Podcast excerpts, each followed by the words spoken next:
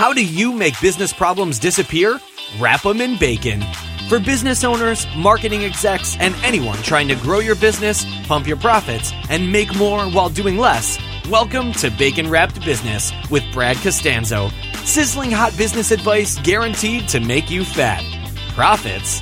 Every week, our chefs will serve you proven recipes for ramping up your revenue. Now, here's your host, Brad Costanzo. Hey, this is Brad, and welcome to the show. It's going to be a hot one today, not outside, but on the show. In the studio, I've got Ryan Levesque. Ryan's the founder of Survey Funnel Formula, and we're going to talk about ways to convert online visitors into customers in a, in a way that's much more effective than what you might have traditionally seen. So, if you're the least bit involved in online digital internet marketing, pay close attention. We're going to go deep on this and it's going to be a little bit more advanced of a topic. This is not about how to get involved with online marketing and get started, but if you're already selling something or thinking about launching a product, this is really a tremendously powerful way to do it. And we'll get started with him in just a second. Uh, right now, I just want to, you know, mention a quote that I heard by Robin Williams. Rest in peace. Uh, it was actually the day that he, you know, news that he passed away, and I watched one of his movies called The Angriest Man in Brooklyn. And, you know, small spoiler alert, you know, you know, Robin's character is facing death in the movie and he, he says something very poignant. I believe it was, um, I'm paraphrasing here. You know, my tombstone will read 1951 dash 2014. And I didn't realize until now that it's not the dates that matter. It's the dash. Now, what's surreal about that is that his tombstone really will read 1951 2014. And was it prophetic? Is this art imitating life or life imitating art?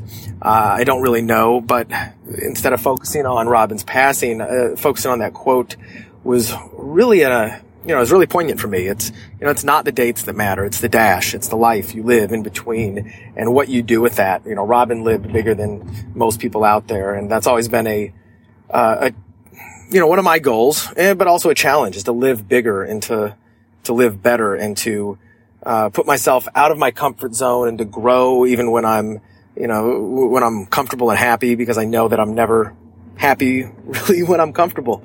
I'm satisfied and that's about it. Uh, another person who's really inspired me to grow is Sean Stephenson. I don't know if you're familiar with Sean. A lot of you are. Sean is known as the three foot giant. He's a author, expert, motivational speaker, really actually one of the most, if not the most amazing public speaker I've ever seen. You can check him out at seanstephenson.com. That's with a PH.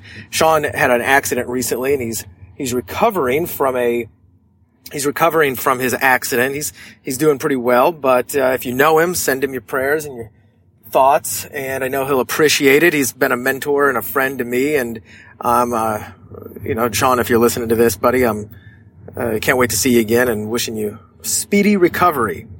Okay, now let's get into the show. So once more, today is about digital marketing, but more importantly, it's about converting website visitors into really highly qualified prospects and customers by using something called a survey funnel. And what this simply means is, is asking your, your, your, your website visitors certain questions that qualify them and guide them to the path that most that is most suitable for them. And I've done this for years in one way or another, but today I brought on an expert who's done this even more so than myself. Uh, he is probably the leading expert in designing these assessments and funnels that, uh, and surveys that, that result in just amazing conversions. His name is Ryan Levesque and he has, he's responsible for, you know, creating millions of dollars online for his own products, for his clients, millions of leads and across industries. He's proven that this formula works. Now he's not some just ordinary guy who, you know, kind of lucked into success with online marketing. He is genius level, Ivy League, uh, educated. He's taught at Ivy League schools. He's done a little bit of everything and he's got, uh, kind of a background in neuroscience and all this. But at the same time, he's not uh, hard to understand geeky nerd about this stuff. He breaks it down into really easy to understand step-by-step instructions that anybody can follow. Uh, and in fact, I've been putting together a very similar survey funnel assessment for uh, multiple clients of mine. And we're going to dive into this in just a minute. We're going to talk about how to build this, why to build it, what's important, what people are doing wrong. And I just really encourage you to listen to the whole thing because even if you're not highly involved in online marketing and conversion, etc., you'll learn a lot from this. Um, I guarantee it. So without any further ado, let me bring him on the line. Okay, Ryan, are you with me, buddy? I am here and I'm really excited to be here, man. Cool. I appreciate you taking the time to be on the show. You know, this is going to be uh, an exciting episode for me because I'm currently, as I, as I told you, I'm currently working on a, a version of what one of the things you're known for, one of your specialties, the the survey funnel, which um, I don't know, is that that's kind of your you kind of coined that term, haven't you? That's your yeah, I mean that's that, that's I tell people if there's a a, a centimeter wide uh, uh, piece of the online marketing uh, world that we live in, my unique contribution to that world is uh, this survey funnel cool. concept. So, um, cool. I love what I do all day, every day. I love it. That is, that is great, and we're going to dive really deep into that. We're going to turn up the heat in the skillet, get some bacon grease flying all over the place. Awesome. Um, so for for online marketers and for people who are doing anything, you know, e-commerce, selling information products, uh, selling things online right now, this is a really really valuable tool in order to be able to use. I think you know up until you know, surveys have been used for years uh, online, and you have I, I, hesitate to say perfected it because there is no perfection. You can always improve. But you've optimized this process better than really, I think, anybody I've personally seen. And what's cool about it is for the longest time, I think the, you probably agree with me, most people who sell online treat it as a one size fits all with their sales pitch. Mm-hmm. You know, it's like, hey, somebody come by my, I think of it, most online marketers as, you know, they're at a trade show barking at the, you know, at the booth hey, come buy my product. Here's what it does. It slices, it dices, it does all this other stuff. And in real sales, one-on-one sales, you, you ask questions, you engage, you talk, and you, you get feedback and you give your answers based upon that. And that seems from everything that I've seen that you're doing, that's really the heart of, of what your entire formula, the survey funnel formula is about. Am I right? You're, you're absolutely right. If you want to draw a parallel to what this is like in the offline world. If you think about how we buy stuff, right? There are kind of like two different models. One model is you go to a store like Best Buy and there's a ton of stuff on the shelves and your head is spinning with all the different options that you've got there. So you spend hours and hours researching which TV or DVD player, whatever it is that you're going to buy, and you spend a tremendous amount of time trying to figure that out. That equivalent online is the e commerce model, right? Then on the other side of the spectrum, you have the direct response model, which is like getting a piece of direct mail. You know, uh, Geico sending you something. Hey, apply for our insurance. Here's a unique offer code. Do it by calling this phone number and do it now. Um, that's the one size fits all direct response model. Both of those models have tremendous flaws. The e commerce model is, again, creates that head spinning too many options, the paradox of choice. And then on the other end of the equation, you have that direct response model, which is, but why are you sending this to me? I just applied for auto insurance. I don't need this, right? So, what's the solution? The solution is the midpoint. The solution is going into a store like Best Buy but instead of just wandering and meandering and trying to figure out which option is right for you, having an educated, uh, trained, skilled salesperson help guide you in the right direction right? So, what are you looking for today, ma'am? Oh, I'm looking for a TV. And what kind of TV are you looking for? Is this something for um, the main TV in your house, an, an, auxiliary room? Tell me a little bit more about what your needs are. Oh, I'm looking for you know something blah blah blah. That conversation is a sweet spot that is very straightforward in an offline environment, but up until recently isn't something that in scale people are doing a good job of online replicating that experience like you described that sales experience where someone is asking questions to figure out what is it that you're really looking for, and then putting that prospect in touch with the best match solution based on their particular situation. The survey funnel formula, the survey funnel process that I use basically all day, every day, in all the different markets that I'm in, tries to replicate that offline experience but translate it online. And we can talk about all the nitty gritty sort of devil in the detail stuff behind that, but big picture, that's what we're talking about today. Yeah, that's great, and I think it's it's so important, so underutilized. In, in the past, we saw, you know, with the invention of the squeeze page, which um, I, I, would imagine a lot of my listeners are familiar with this, but if not, it's just where you come to a page and there's nothing on there except the promise of a, you know, the promise of a what they call an ethical bribe. Hey, get my free report on seven ways to do X, Y, Z.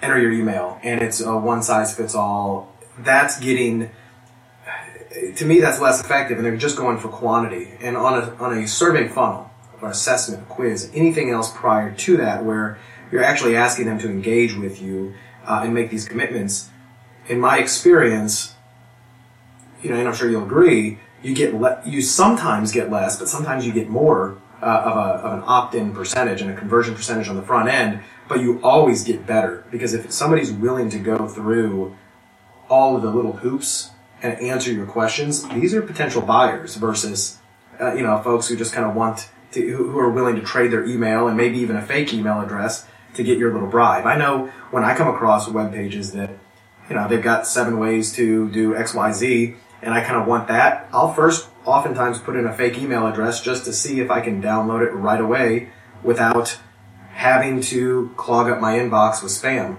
But if I come across somebody who actually cares and is and is assessing me in some way and diagnosing my problems, which is what your funnels always do, I'm much more likely to give my email because it's like, well, man, this guy's engaging in conversation with me and offering me value besides just a, a little bribe. Yeah, I mean, you're absolutely right. So there, there, Brad, there are two different dynamics that are going on with the survey funnel versus a traditional squeeze page. So the first dynamic affects the perception of what people are about to get. So, typical squeeze page is the equivalent of, hey, look at me. Check out my free report. It's the best freaking report online. Give me your email address and I'll give it to you. And it's the equivalent of standing on your tippy toes in a crowd, shouting and saying, Hey, hey, hey, come look at me. It's like the guy at the carnival who's selling you on his knife set. Yeah, the barker. And What's that? Yeah, the, yeah, the carnival barker. Hey. Yeah, exactly. That's what the squeeze page is. And if it's a dead match, like I really need a new set of knives and I'll listen, then it works. Okay.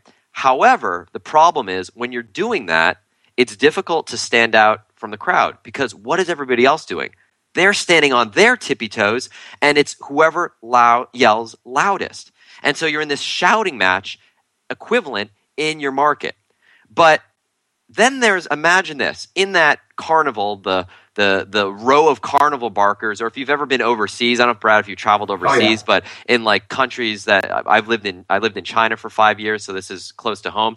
You travel to these markets and basically, you know, as a white skinned person in a foreign place, I mean, hmm. you're screaming money. So people are oh, reaching yeah. at you, they're pulling you, buy my stuff, buy my stuff. And it's who wins that sale? It's whoever's most aggressive. Whoever grabs you, pulls you into their shop, and says, Here's my thing, here's the deal, buy it, buy it, buy it.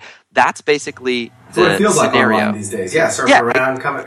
Yeah, exactly. A, yeah, I've got a problem, and then you see the most hype-filled headlines, and you know, hypey headlines. They still work. They get people's attention, but you know they get drowned out with um, you know people people don't want to be screamed at anymore. They want to be talked with and talked right. to, and that's what yours seem to do.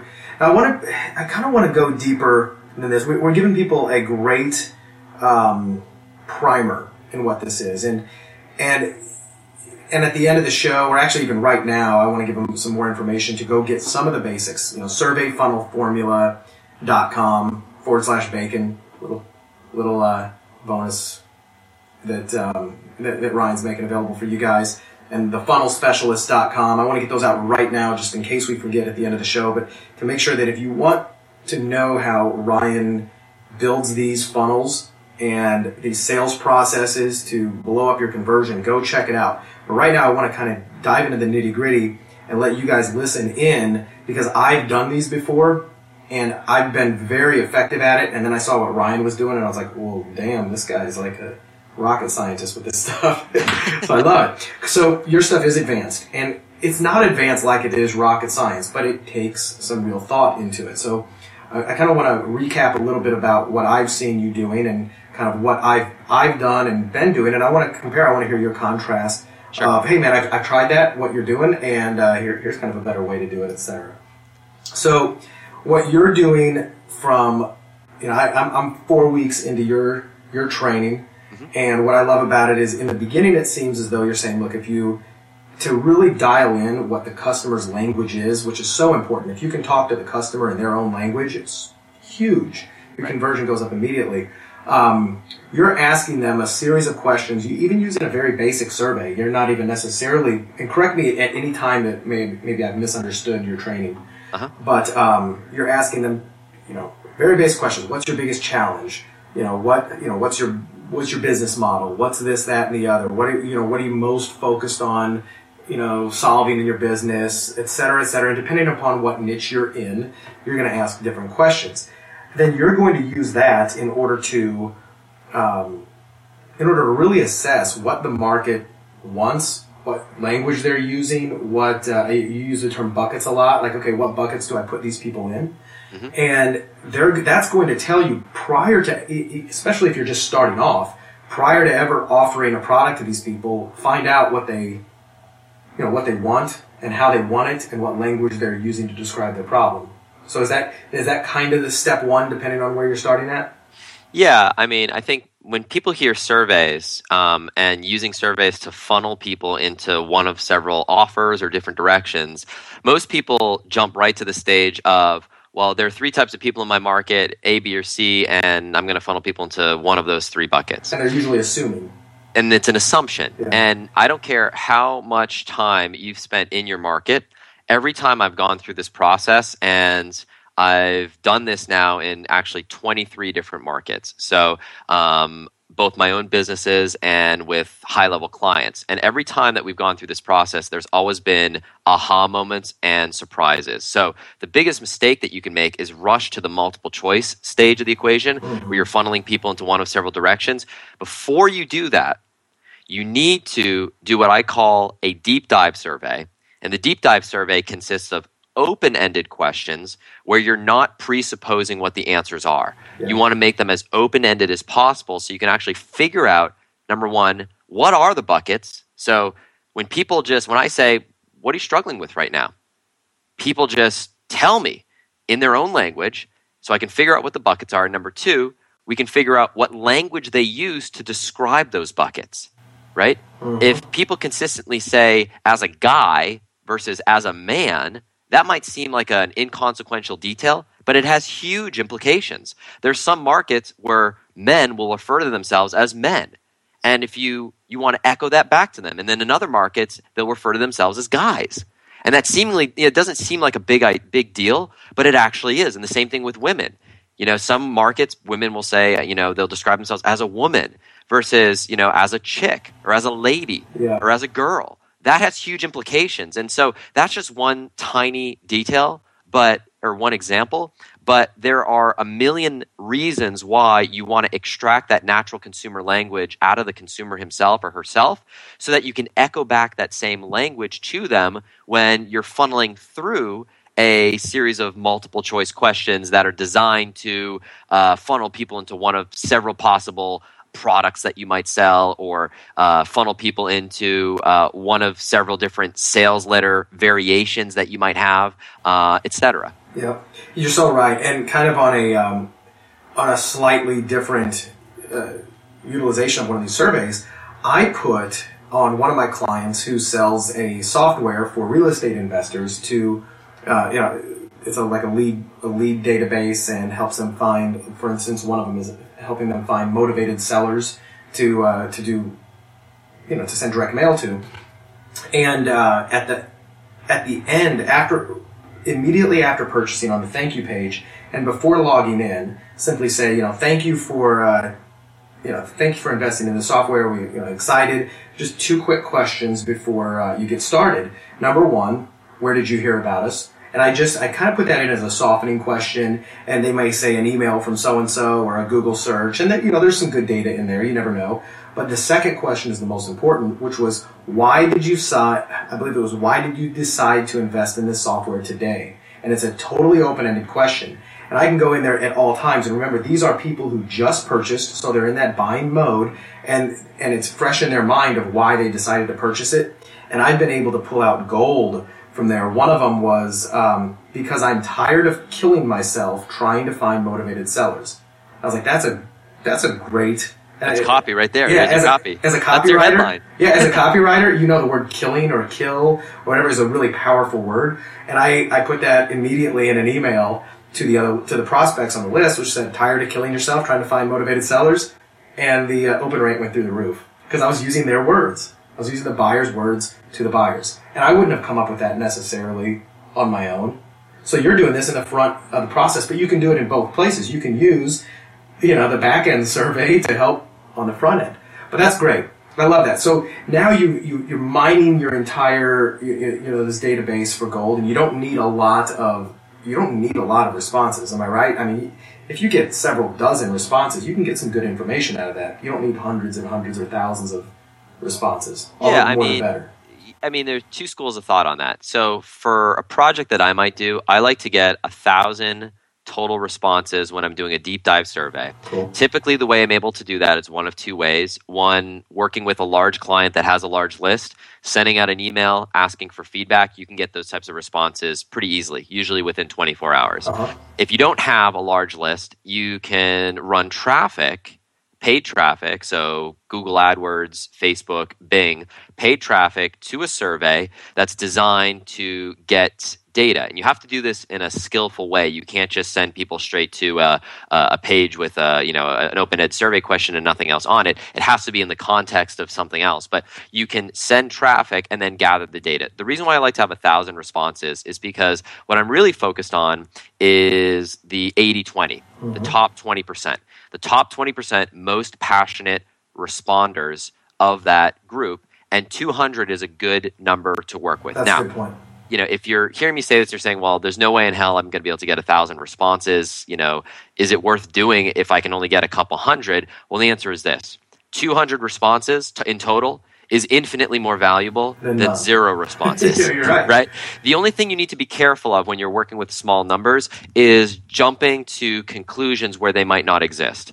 So, for example, if you only have 15 responses and you've got uh, six people who all respond in a very similar way, and you say to yourself, man, um, it looks like 40% of my market is focused on this one thing. Well, you could get another 15 responses and get zero people who respond that way, and you still have a total of six out of 30. Now, all of a sudden, it's 20% of your market has responded that way.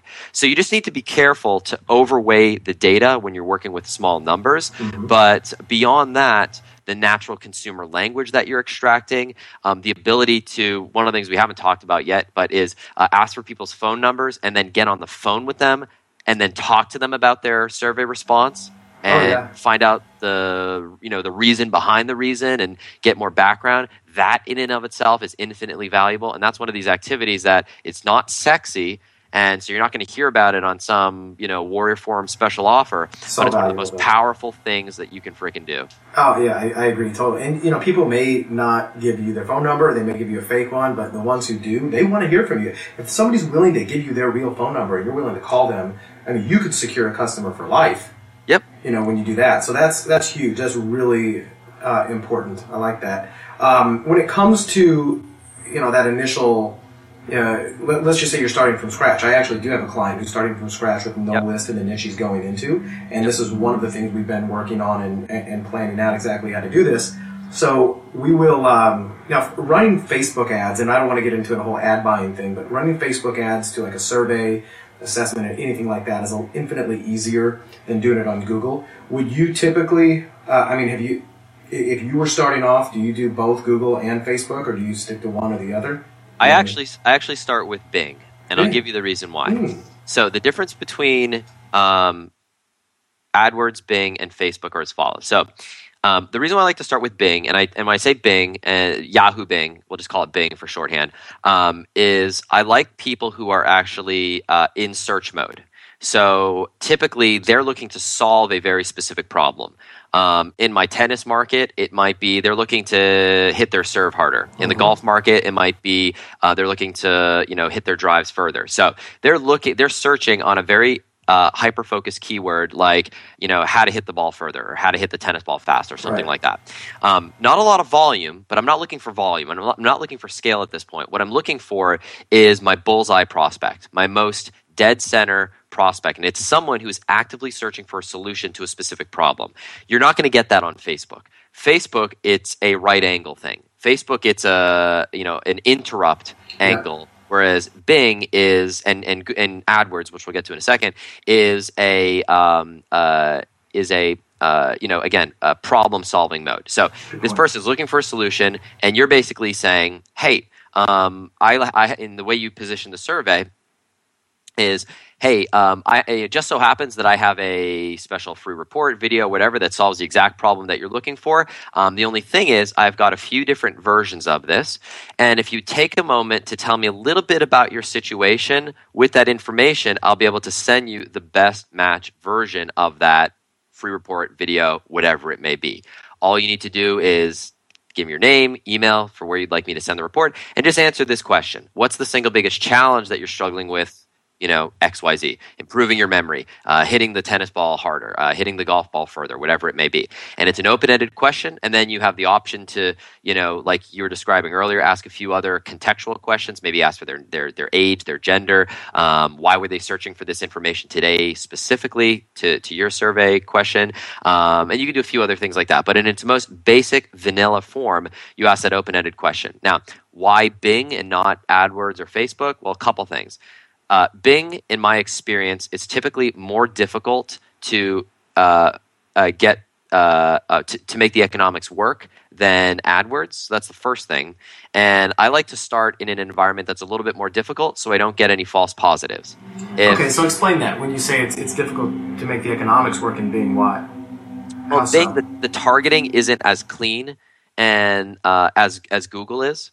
So with Google, they have so many more levers and buttons that you can pull around hyper focusing your targeting, demographic targeting, uh, day parting. Um, the keyword targeting is is uh, um, is more precise. Um, the geo targeting is more precise. There's a whole host of levers and buttons that you can work with that individually don't make a uh, aren't a big deal, but collectively um, when you're fine tuning things, allow for your economics, allow for you to make your economics work so much better. So the first reason is I like to work with Bing because if I can make it work in Bing, I can guarantee you, excuse me, I can guarantee you that. Um, let me just take that out. No, I that's I guarantee right. you. We, are that, explicit on this show, baby. Oh, are we? Okay. uh, I, I, know uh, I, I, iTunes is very strict about these things. Um, but listen, I can guarantee you I can make it work in Google, but I can't guarantee the other way around.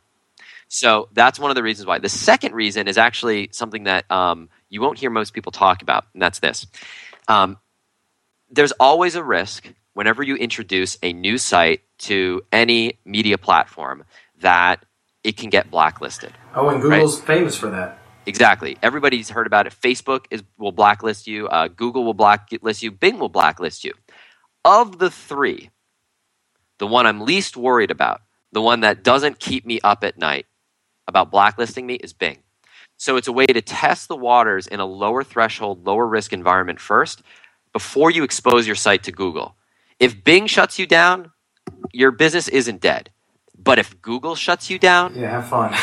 it's not going to be a, yeah exactly it's not you're going to have to build a new site from scratch and it's not going to be fun so it's kind of a way to test the waters as well as uh, avoid those false positives so my rollout schedule is always bing search google search Google Display, Facebook. Great. That's that's really helpful. I love that. And It's not something I've seen you cover yet in the course, although you probably maybe you would. I might touch on it. I mean, the course, the survey funnel course you're going through really isn't a traffic course. It's more about building one of these funnels.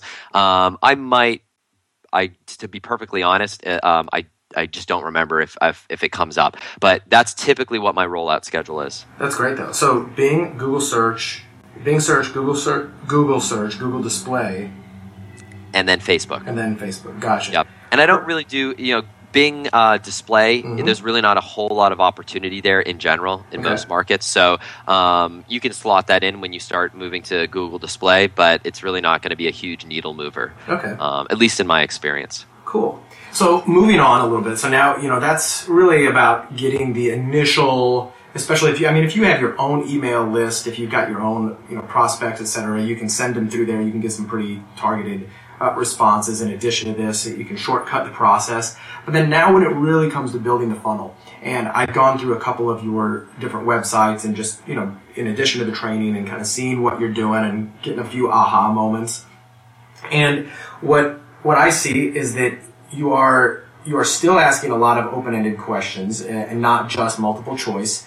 Um, and you are doing a lot of micro commitments. And if anybody has ever, if you- I'll, uh, I, and I, I guarantee I know why, or one of the reasons you're doing this because of you know the, the commitment principle of persuasion.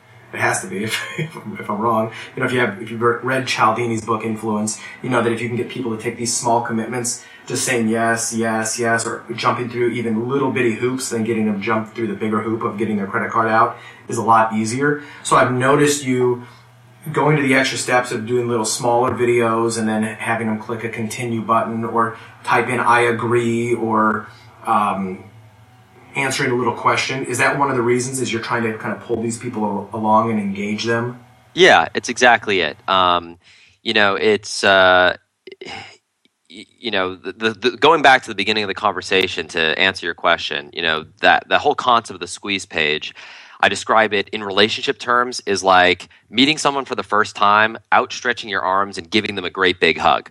Some people are going to be cool with that, but most people would prefer maybe a, a hello, waving the hand from afar, maybe a handshake before you go in for that big hug, right? Well, what we're doing here is we're replicating that online. Asking for someone's name and email as the first step is a big threatening step. And it's one that causes people, again, to either put in a false email address.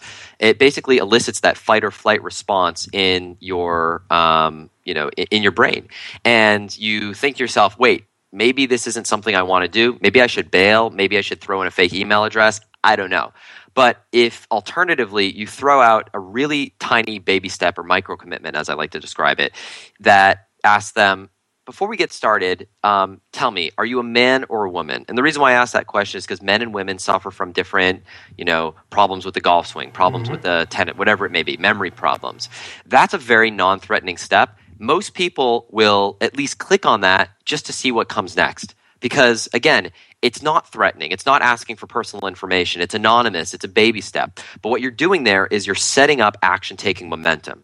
And to your point, yeah, there's a consistency and commitment thing that goes on in Cialdini terms. Um, uh, but really, what you're doing again is just, you know, imagine if, uh, you know, if I met you for the first time and I said, "Hey, Brad, can I borrow five thousand dollars because I need it for this thing?" Like, you're gonna say no fucking way, right? Right. But if I, but if we get to talking and then we kind of go deeper and deeper and we build our relationship over time, I might be able to get to that point where you would say yes.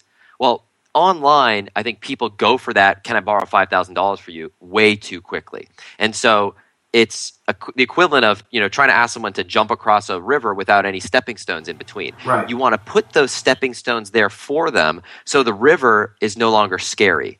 And asking very basic multiple choice questions, usually the first one of which is what I call a softball question, Uh-huh. something that is Are you a man? Or, are you a man or a woman? Something It's easy. You don't even have to think about it. Exactly. There's no thought. There's no, you know, which of the following describes you? Are you more of an introvert, more of an extrovert, or a combination thereof? I got to think about that. Like, no. Ask me something that, unless I'm being a smartass, I literally cannot get it wrong. Are you a man or a woman? It does not get any more basic than that. That just gets the ball rolling. It's important data that you can use in your marketing to your own persuasive advantage because once you capture that data, you certainly want to be marketing to your men and women differently. You want to be exposing them to different offers, especially if you're in a health market, for example. Mm-hmm. You know, men you want to expose to low T offers, uh, things like that nature. Women you might want to expose to a menopause offer or a after having a baby offer, things like that. Um, so there are things that you can do from a persuasive perspective, but beyond that, just in the most basic sense, you do want to throw out that softball question first to kind of get the ball rolling. Yeah, there's a there's a website you may have uh, you may have seen it. I came across it in a mastermind. Somebody mentioned it called wiringthemind.com. If you uh-huh. you familiar with that one? Very familiar with it. Yep. yeah, and I love the very first question uh, that is asked is you know take a look at these following four shapes. Which is the most appealing to you? And whether or not, I have no idea if that has anything to do with the results on it, but it's it's kind of a uh, which of these shapes is the most appealing. I don't know why, but okay, I'll answer that. And then he goes into the more deep dive questions. But right. that's, I mean, it's a great example of what you're saying. It's a softball, not asking you anything invasive. Just say, you know, which of these colors is your favorite? You right. can do anything on there.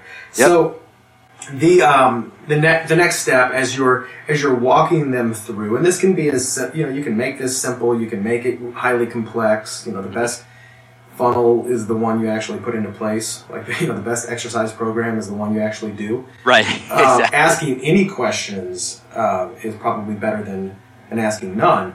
But what's really important as it gets through the uh, entire process, as as they've as they've gone through the gauntlet of the uh, of the questions and they've answered them, you're segmenting them out now, and in your email system, you can talk to them in their language, right? So if, if one's a man, if one's a woman, if one has this problem, if one has that problem, you now have the ability to address them in your autoresponder sequence or your broadcast or whatever based upon their answers, right? Exactly. So uh, there are different ways that you can do this. I have a, a, a software program that my partner and I developed out of necessity because we do this all day, every day in all the markets that we're in. And basically, what you're doing is you're capturing that data along the way, and you don't need to use our software tool. You can code something up yourself or you can come up with other solutions, but you capture that data along the way and you tie it back into whatever email autoresponder system that you're using. So if you're using Ontraport, if you're using um, uh, GetResponse, if you're using Aweber, if you're using Infusionsoft, whatever solution that you're using, you can map the data that you're acquiring through the survey back to a person's contact record. You're just basically saving the data temporarily in hidden fields and pumping it into your uh, your email follow up system, and then you can use that data later on in a whole bunch of different ways. So the first way that we described is uh, you've captured the person's gender. Let's just send a an affiliate promotion to the women on our list for a cellulite removal product uh, for you know uh, geared towards women. Mm-hmm. Well, if you sent that to the men, you're going to get emails from guys being like, you know, hey man, I'm a dude. Like this is a waste of my freaking time. Like why are you sending me this shit, right? Um, and you're going to alienate your list, and that's the most basic application. So that's one thing. The second thing is, which is really cool, is we've all seen, and Brad, I know you know this, but you, you I mean, we've all seen the dear first name trick, right? Oh yeah. I mean, that's been around for 15 years, right? And most people, it's like the, the jig is up, like you know it, it doesn't even i get an email it's like dear ryan i mean i don't even it doesn't i don't even bat an eyelash I'm, you know i'm not like whoa you know you know my name like you know th- that those days are over they've been over for five ten years however however when you capture this data in the way that we're describing you can also use that data as merge fields yeah. And so I'll give you an example. So just take the gender thing for a moment. Imagine how much more powerful it is to say, you know, one of the most interesting things that I find with the women that I work with is that for whatever reason they struggle with X. And I slotted the word women. Mm-hmm. Well, imagine writing that same email using merge fields so that that same email says, you know, one of the most interesting things about the men that I work with is this. If you're a woman or a man, getting that gender specific context in an email is infinitely more powerful than just a generic you know you know what's interesting about the people that i work with is this when you say men all of a sudden your your brain as a prospect is oriented to wait maybe there's something about being a guy that makes things different. You know, the, the male business owners that I work with versus the female business owners that I work with tend to struggle with this one specific challenge. All of a sudden now, there's this gender context. Even if you're prescribing them the same outcome. You're saying, you know, it's it is a generic struggle that they uh, or problem that they struggle with. The fact that you framed it as being gender specific, and this is the most basic application. You can do this, you know, to the nth degree. What happens is people pay attention to it so much more. They say, "This is something for me." Right? You combine gender and age and imagine the possibilities. You know what's interesting about I'm in my 30s, right? So, you know what's interesting about men in their 30s when it comes to, you know, male CEOs in their 30s is that they they tend to reach this interesting point. Yep. It hits home so much. You've got my attention right there. Like I am reading that versus if you say, you know what's interesting about CEOs is that they run into this struggle. Not interested. It's not specific enough for me.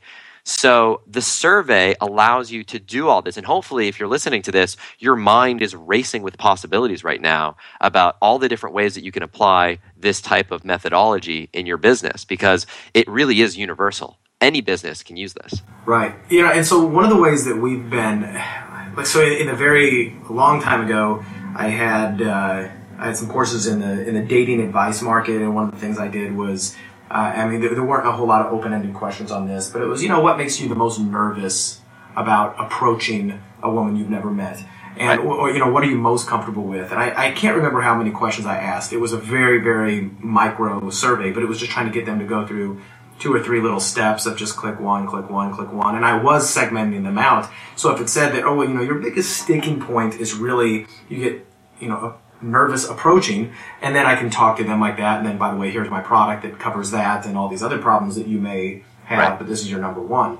One of the things that i'm working on right now and you know i am following some uh, some proven i've had success with this in the past. I know some other uh, colleagues who have as well is uh, this is where it differs from yours although i think that merging the this could be really effective. But i want you to tell me if oh i've tried that. Here, here's why it would work wouldn't work or how to make it work better mm-hmm. is more of an assessment style where it's like you know look if you um, if you take this you know take this 30 second assessment and find out your you know the number one reason holding you back from success with x or find out how you compare to other people in this market like so with the real estate investing it's going to you know take this 30 second survey or assessment we don't even call it a survey to find out how you compare to other high volume real estate investors and um, we, so we, we don't ask at, at, this point. It's not even active yet, but we're not even asking open-ended questions, although we will be. Um, but we've got about 10 different questions, which kind of, uh, you know, we're scoring them. So when it, when it drops them off, it says, hey, we, you know, congratulations, we calculated your score. You are a, and we give it kind of a code, like you're an RGA. You know, would you like to find out what that means? Um, and we'll give you a free free book if you decide to uh, opt in. We actually don't even force them to opt in at this point. We want them to either, you know, have the choices. They go on to the next page where the uh, you know the business owner in this case explains you know one of the three groups that okay well here's what an RGA means.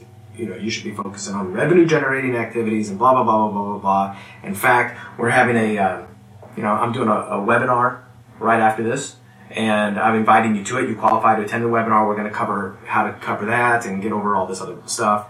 And after, uh, you know, after they register for the webinar, we offer them a low dollar offer mm-hmm. just to kind of liquidate the cost of the traffic. Um, there's about, you know, with upsells in there, there's not even, there's only one little upsell, but we're able to get about a $30 customer value when people do that.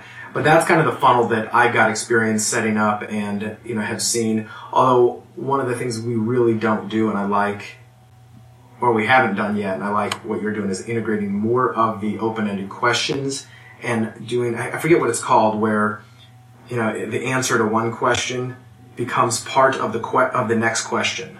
Right. so that. I so typically my path, and there's always exceptions to this, but typically I go through what I call my deep dive survey, which we talked about, which is the open ended one.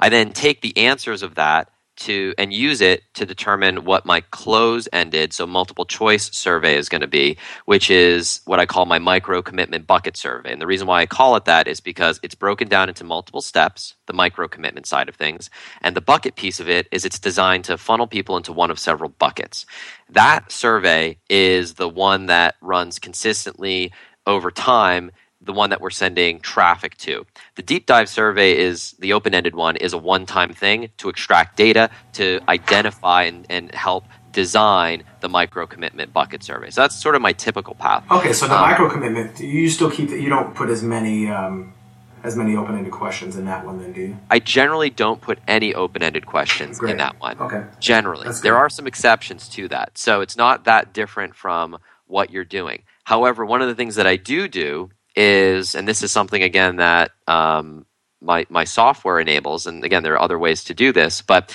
you reference the previous uh, question in each subsequent question. So, for example, if your question is, "Are you a man or a woman?" Okay, then, then maybe the next question is, you know, and they say they're a man. Maybe the next question is, which of the following best describes your age? 20s, 30s, 40s, 50s, 60s, 70s.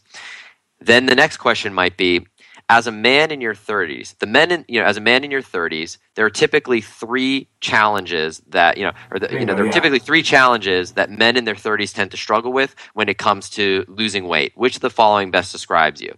Right? That's great. So you're you're basically echoing back what they've said, and you're becoming. It, it feels like you're playing doctor, and you're getting closer and closer to the answer to their question.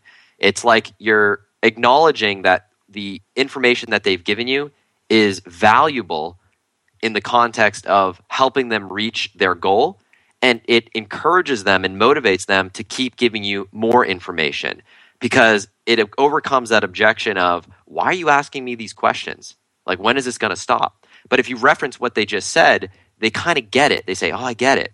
If i give more information you're going to get closer and closer and pinpoint exactly what my you know solution is for you know that's unique to me.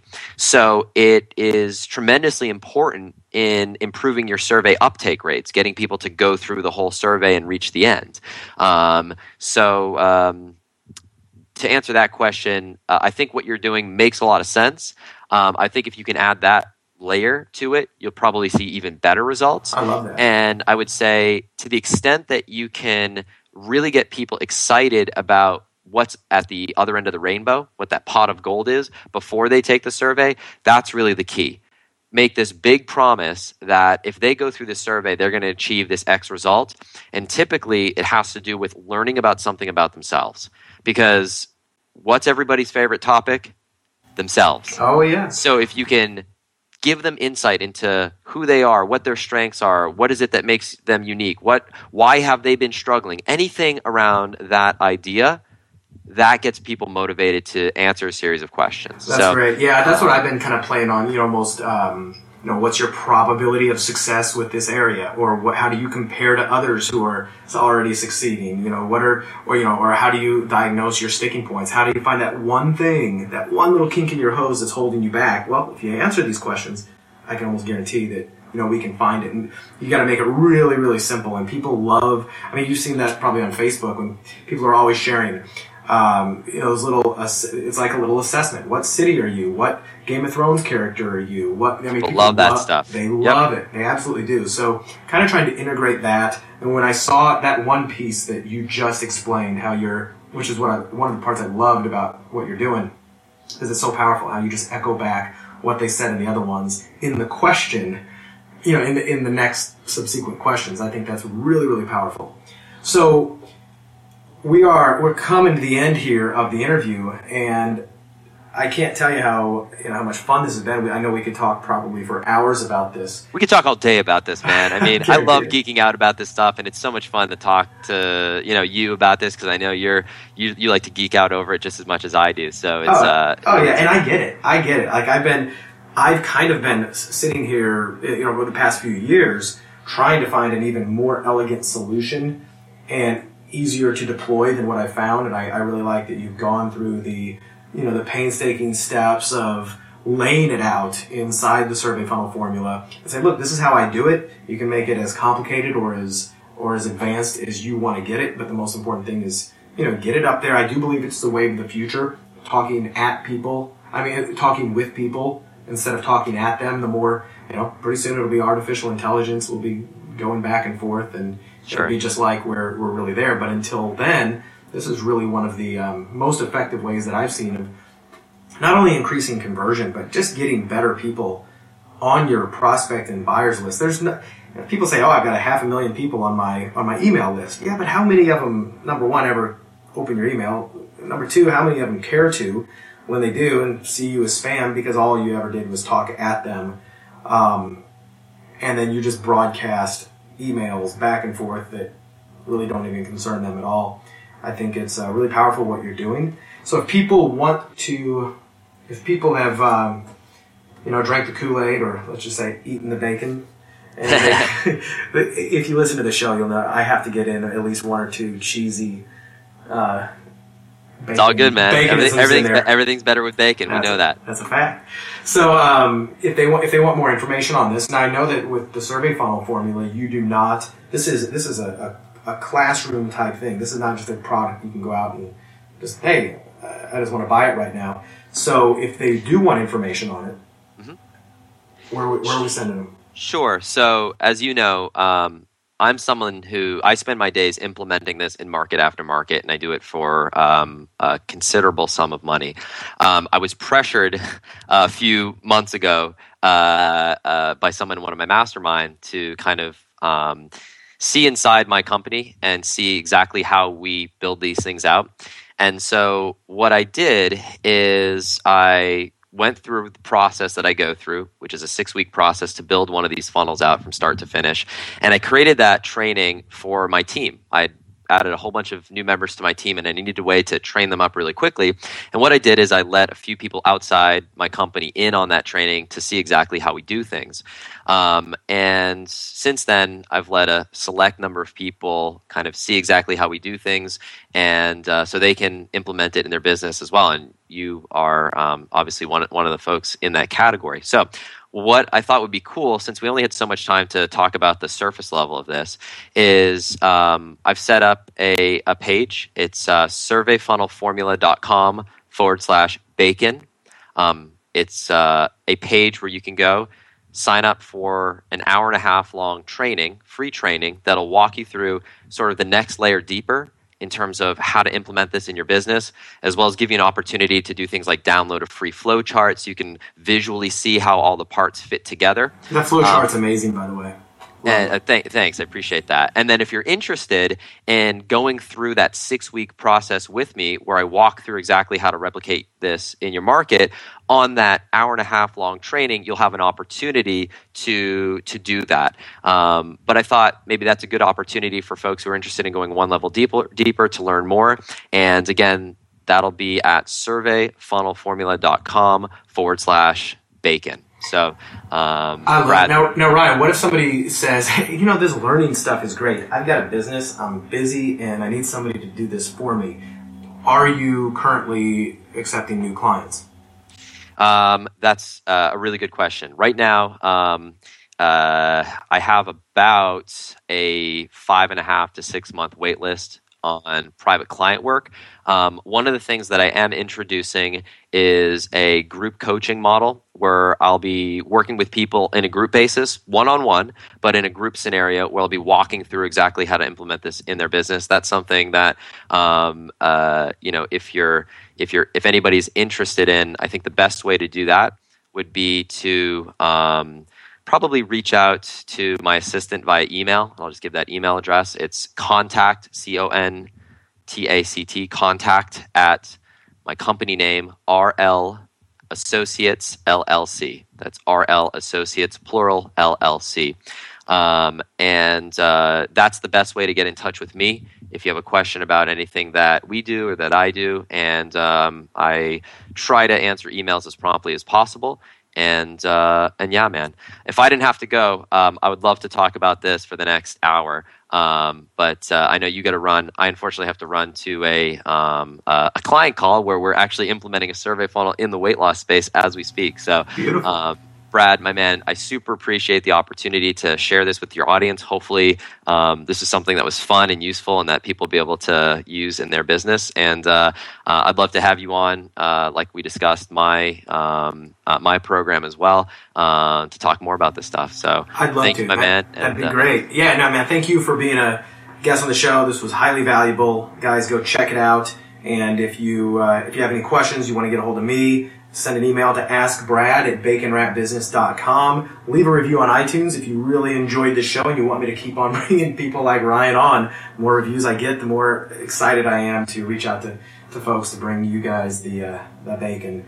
Uh, Ryan, have an awesome day. We will talk real soon, and thanks again. All right, take care, my man. Bye bye.